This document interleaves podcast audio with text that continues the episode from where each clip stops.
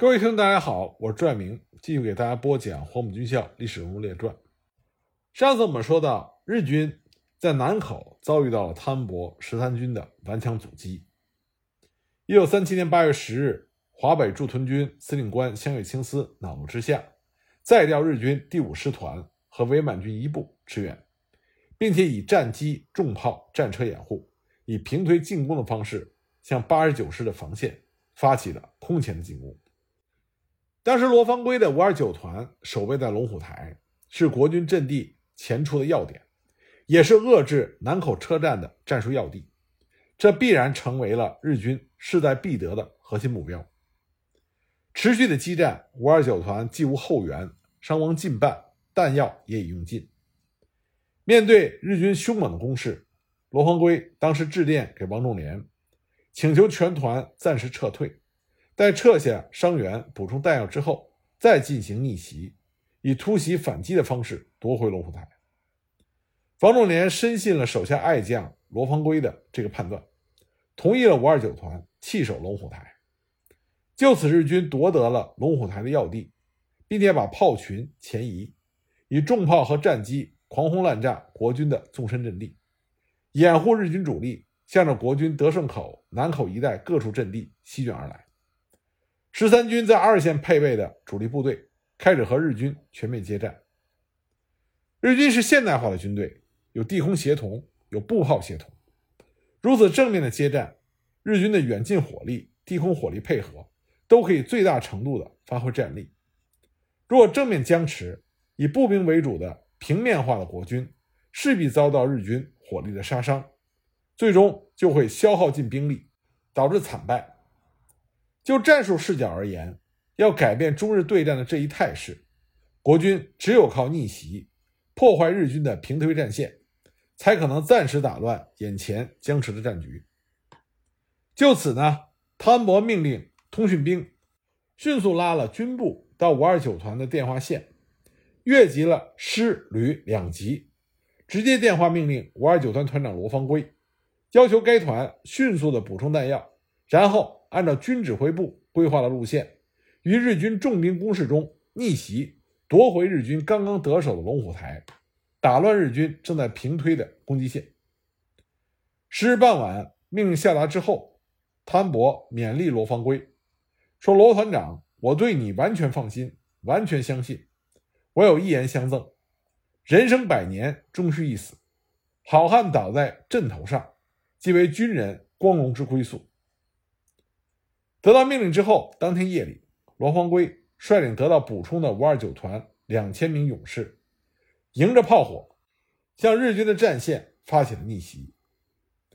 汤恩伯亲自命令十三军和八十九师为数不多的火炮为罗团的逆袭开路，罗芳圭则直接命令手下的轻重机枪掩护两翼，在夜色的掩护下，以营连规模向龙虎台阵地发起了战术冲锋。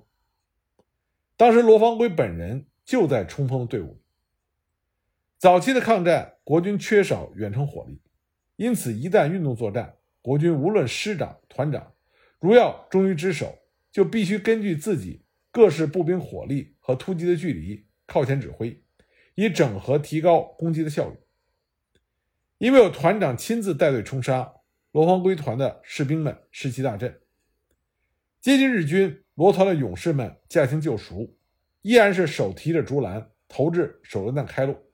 随后，后续跟上的官兵则是尽可能的接敌近战，进行肉搏，开辟血路。这是南口会战中非常成功的一次战术逆袭。战到八月十一日拂晓，罗芳圭团以少敌众，以弱胜强，奇迹般的撕开了日军的攻击线，夺回了龙虎台阵地。至此，两军对垒。罗芳圭团切断了日军的战线，有效的牵制了日军的全面攻势。那么功亏一篑，日军自然是恼羞成怒。就此，日军趁着罗芳圭团立足未稳，以第五师团一部、伪满军一部助战，日军铃木旅团集中了六十多门各种口径的火炮，急袭龙虎台。随后呢，日军在三十多辆各型战车的掩护下，将龙虎台一带。罗芳圭团的阵地发起攻击，这是日军在抗战期间第一次使用中型战车。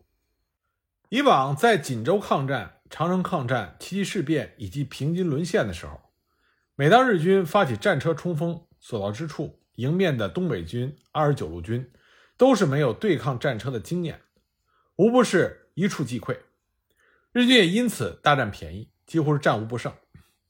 然而龙虎台一带地势崎岖，山地和山村间杂，同时呢，华北日军平时疏于部团协同。等到战争突发上阵，又遇到了士气高昂、颇具对日作战经验的十三军，日军草率的用上战车攻势，后果非常严重。五二九团是十三军的头号主力团，坚守龙虎台阵地之时，得到了火力加强，官兵多配有手榴弹和毛瑟手枪。就此呢，罗方圭他集中了轻机枪、手榴弹和毛瑟手枪，加强给第三营第七连，以该连的。龙贵全连长带队，精干的官兵三五人一组，组成了反战车突击分队，选择复杂的地形隐蔽突击和抗击日军的战车。日军的战车冲向龙虎台主阵地，每到山道崎岖之处，一旦进退两难，炮塔回旋不便的时候，罗方圭团的反战车突击分队的勇士们就以机枪的火力压制日军的步兵，再以敢死组冲锋抵近。日军的战车以集束手榴弹炸日军战车的履带，就这样激战到了午后，战场尤其惨烈。在罗方圭的指挥下，五二九团疯狂的反战车战法取得了成效。日军在损失了六辆战车之后，攻击再次挫败。当时正在前方采访的战地记者方大增，专门写了血战居庸关肉搏坦克车的报道。文中他这么写着。第七连的连长带着两排人跳出阵地，冲向坦克车去。他们冲到这铁怪的眼前，铁怪自然少不了有好多窗户，以备里面的人向外射击之用。于是大家就不顾一切地攀上前去，把手榴弹往窗口里丢，把手枪伸进去打，以血肉和钢铁相搏。铁怪不知了，居然败走，并且其中的六辆因为里面的人全都死了，所以成了我们的战利品。两排勇敢的健儿虽然死了大半，但我们终于取得了胜利。龙虎台阵地是王仲廉八十九师阵地最前沿，罗方圭团坚守前沿阵地，战法得当，此战不退，重创了日军，为南口会战赢得了宝贵的时间与空间。八月十四日，淞沪会战如期打响，南口会战的战役目标基本实现，中国的抗战重心开始由华北转向了京沪杭地区。这一天呢，汤恩伯向南京方面发电报报告战况，专门为龙虎台战斗请功。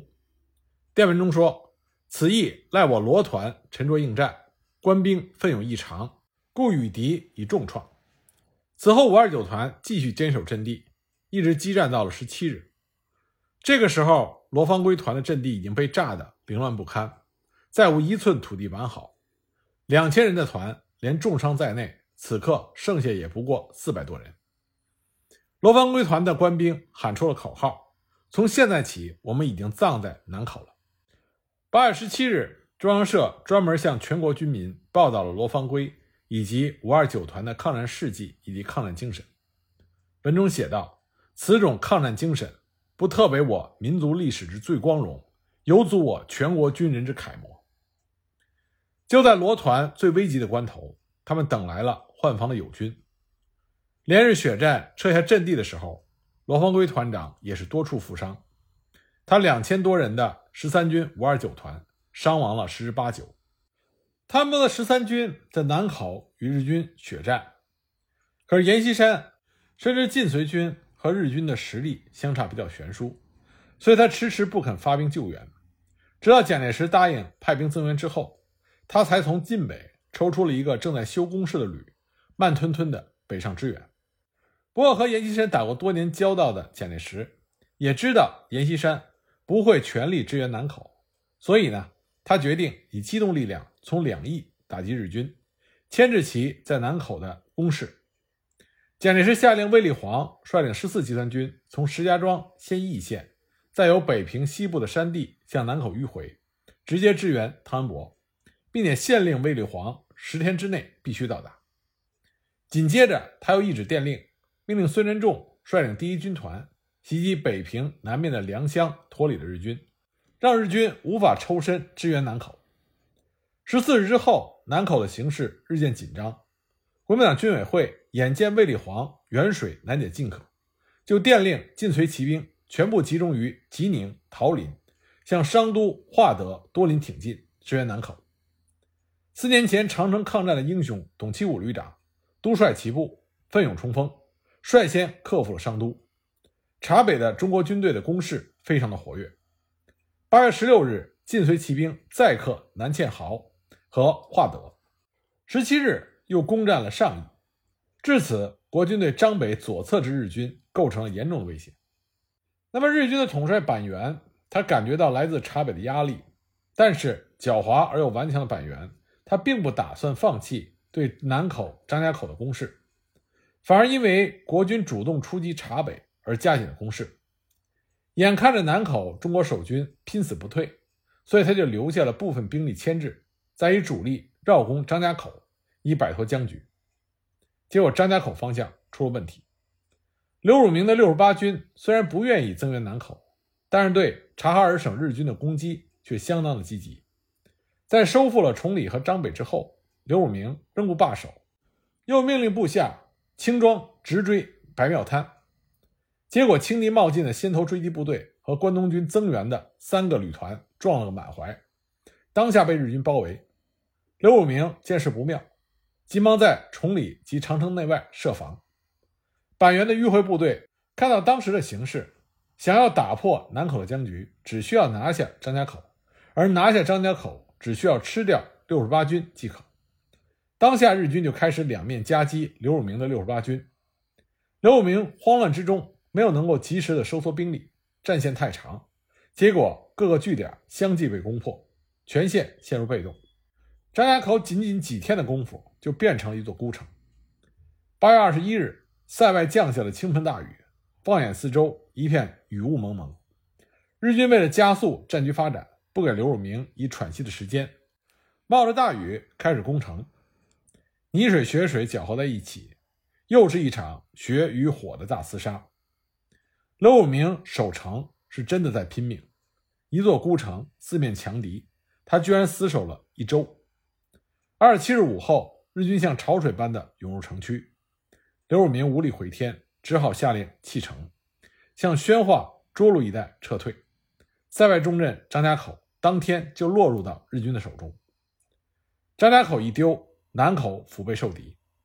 谭摩看见自己的部队伤亡惨重，而蒋介石明令的固守十天半月的计划早已完成，所以他就下达命令，放弃南口，回撤转移。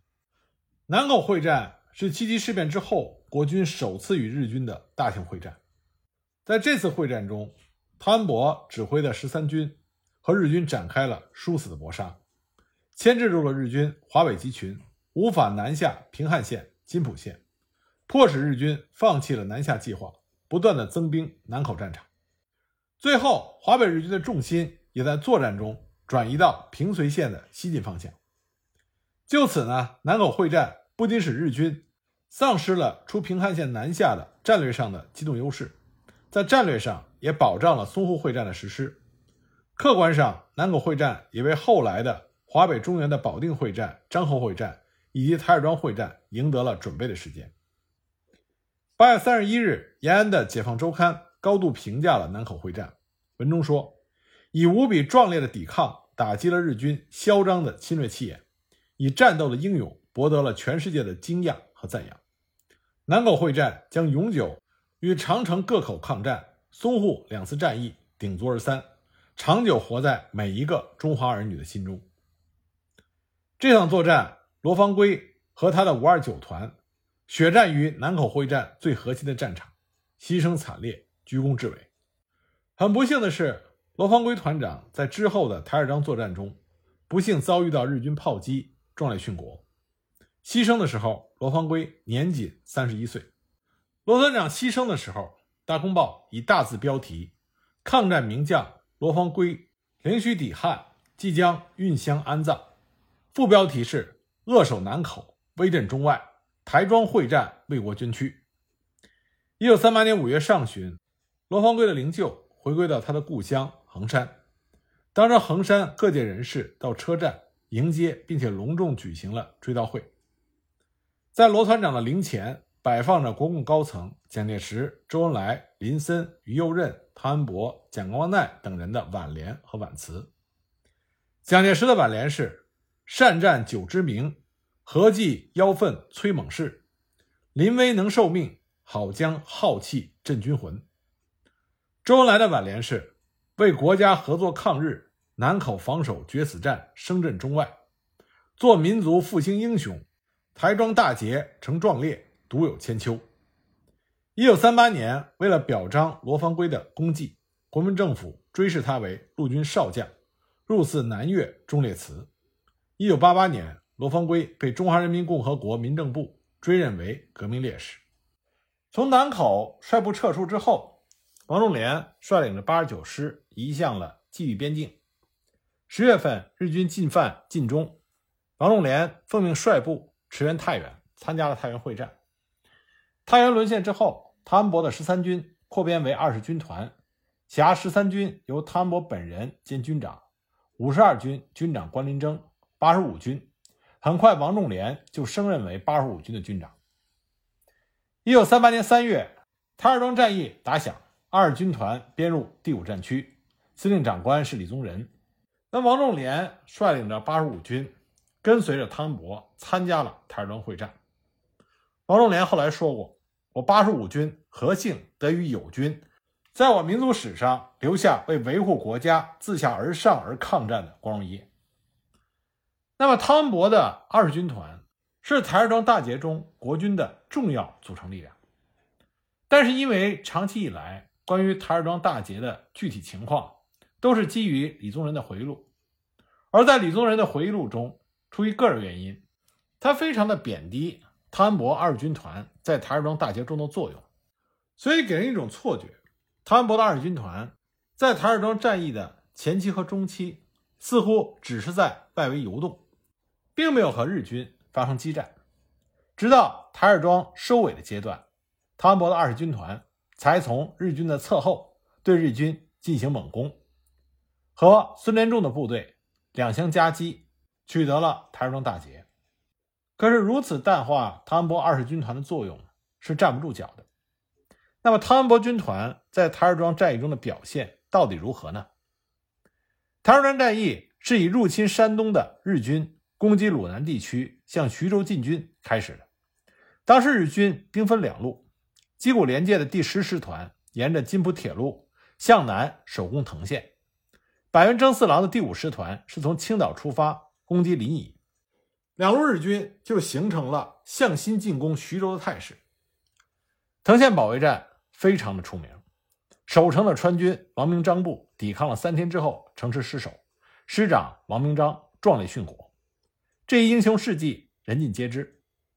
这是台儿庄战役的第一战，但是按照李宗仁回忆录里的说法，汤恩伯所部中央军驰援不利，见敌避战，导致了藤县失守。这种见解认为，一九三八年三月十五日，汤恩伯所部二十军团八十五军，也就是王仲廉那个军的先头部队，开抵到藤县东南山地。李宗仁命令汤恩伯部队迂回到藤县以北，和川军二十二集团军夹击藤县之敌。而该集团军总司令孙震也以藤县城城防紧急，要求汤恩伯及时的派兵增援。但是汤恩伯鉴于日军已有一部绕过藤县南下。藤县的外围阵地尽失，于是就拒绝了李宗仁的命令和孙震的请求，命令王仲廉的八十五军占领临城一带，准备侧击南下之敌。十七日，汤恩伯虽然在给蒋介石、李宗仁的电报中表示将亲自率领八十五军收复藤县，但是当他看到日军的攻势甚猛，守军溃兵甚多，于是决定避免和日军正面决战。由于得不到二十军团的增援。川军伤亡惨重。十八日，藤县失守，汤恩伯军团开赴津浦县的任务，由最初的增援藤县演变为侧击南下之敌。其原因与汤恩伯没有遵命增援藤县直接有关。如果汤恩伯能够与川军二十二集团军全力配合，将日军阻于藤县一线，那么就不至于有这一变化。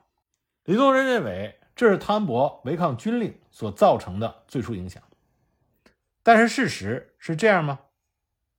从藤县方向向衢州进攻的日军属于矶谷连接的第十师团，但是并非是第十师团的全部，而是以第十师团下属三十三旅团为基干组建的赖谷支队。三十三旅团旅团长赖谷起少将担任支队长。赖谷支队的组成包括步兵三十三旅团司令部，旅团司令部辖步兵第十联队，缺一个半大队；步兵六十三联队，独立机关枪第十大队。独立轻装甲第十、第十二中队，野炮兵第十联队，缺一个半大队、两个中队；临时野炮兵中队，临时编成山炮兵中队，野战重炮兵第二联队，支那驻屯炮兵第三大队，工兵第十联队第一中队。那么台儿庄战役中，矶谷连介曾经加派三十九联队的一部加强赖谷支队，也就是说，赖谷支队它的兵力是六个步兵大队。十三个炮兵中队和两个装甲中队，兵力近万。藤县作战，日军是这么布置的：十五日，日军的赖谷支队突破了孙震二十二集团军的正面防线，并以赤柴第十联队向藤县附近进攻，以六十三联队从藤县的东面绕道南下。十六日，日军赖谷支队第十联队开始攻击藤县县城。三月十五日，日军的赖谷支队兵分两路。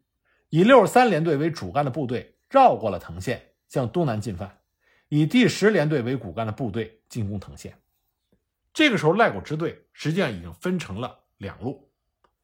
与此同时呢，十五日十一时，李宗仁命令正乘坐火车向藤县方向运输中的汤恩伯二十军团，让其所属八十五军第四师师长是陈大庆，在抵达临城之后，立即以先头一部开往藤县附近。增加二十二集团军正面的抗战。十六日凌晨，二十军团新头部队第四师抵达了藤县东南最近的一个火车站临城，在师长陈大庆的率领下赶赴藤县。于是呢，第四师和之前一天绕过藤县南下的赖谷支队主力六十三联队就撞了个满怀。日军六十三联队的联队长芙蓉真平大佐以一部兵力牵制第四师。主力脱离第四师的纠缠之后，继续南下，在击败了随后赶到的二十军团八十五军八十九师二六七旅的阻击之后，直冲二十军团的火车运输集合点临城，攻入车站，使得刚乘火车到达、正在下车的八十九师二六五旅遭受了相当大的损失。在二六五旅全力阻击之下，六十三联队才没有能够马上完全占领临城，直到三月二十日。二六五旅被迫退出临城，而之前被牵制的第四师和其他部队的联系也被切断，这就迫使第四师不得不向南退防易县，与友军恢复联系。三月十八日，六十三联队的一部在优势火炮的掩护下进攻易县，陈大庆的第四师由于立足未稳，无法组织起有力的防御，因此只能继续南退。也正是在这一天，日军攻陷了藤县。而二十军团的另外一个主力军，也就是关林征的五十二军，奉第五战区之命，要到三月二十日才运输到台儿庄以南地区，离战区尚远。由此可见，说藤县之战中，汤恩伯所部避战不能成立。实情是，日军的主力其实绕过了藤县南下，与刚刚到达奉命北上增援的汤恩伯部，也就是王仲廉的部队发生战斗。防重联部队被日军击退。所以没有能够实现增援藤县，汤恩伯部在这个过程中并未避战。那么王仲廉被日军击退，这也是正常情况，因为在抗战初期，国军部队在没有构筑好防御工事的情况下，与日军突然遭遇，如果在兵力上不具备绝对的优势，一般无法抵抗住日军的攻势。其实关于二十军团当时的这种情况，李宗仁他是知道的。在李宗仁回忆录中，在回忆藤县之战的时候，李宗仁只是一笔带过。他说：“汤部第八十一军实际上应该是八十五军，先抵徐州，继乘火车北上支援二十二集团军作战。不幸藤县城已先一日陷敌，待汤军团全部到达，已不及挽回颓势，只消极的掩护友军退却和迟滞敌人的南进而已。他也没有指责是因为汤恩伯部的避战造成藤县的失陷。”但是李宗仁的回忆录中对于当时二十军团的动向有着非常明显的误报和谎报。那么第二个通常的问题就是台儿庄在受到攻击的时候，汤恩伯部在外线到底在做什么？李宗仁的回忆录里是这么说的：自三月二十七日开始，敌我遂在台儿庄寨内进行拉锯战，情况非常的惨烈。与此同时，我也严令汤伯军团迅速南下夹击敌军。三令五申之后，汤军团仍在姑婆山区逡巡不进。最后，我训诫汤军团长说：“如再不听军令，置物容积，当照韩复渠的前例严办。”汤军团这才全师南下。而此时，台儿庄的守军已经伤亡殆尽。根据李宗仁的回忆录，有一种见解认为，三月二十二日，汤恩伯率军从台儿庄北上。计划向日军盘踞的枣庄义县发动侧面攻击。次日，日军南下向台儿庄发起进攻。汤部北上之后，因为对友军守住台儿庄没有信心，因此躲藏在山区，脱离与日军接触，抗命不从，拒绝南下支援台儿庄，直到友军死伤殆尽。李宗仁是以枪毙韩复榘为例作为威胁，他们这才勉强率部南下夹击。但根据中日双方的作战记录，事实并非如此。日军这个时候已经兵分两路，分别从藤县和临沂方向向徐州进攻。第十师团的赖谷支队成功攻破了藤县，向前推进了一步；而第五师团在临沂受到了庞炳勋和张自忠联手的坚强抵抗，寸步未进。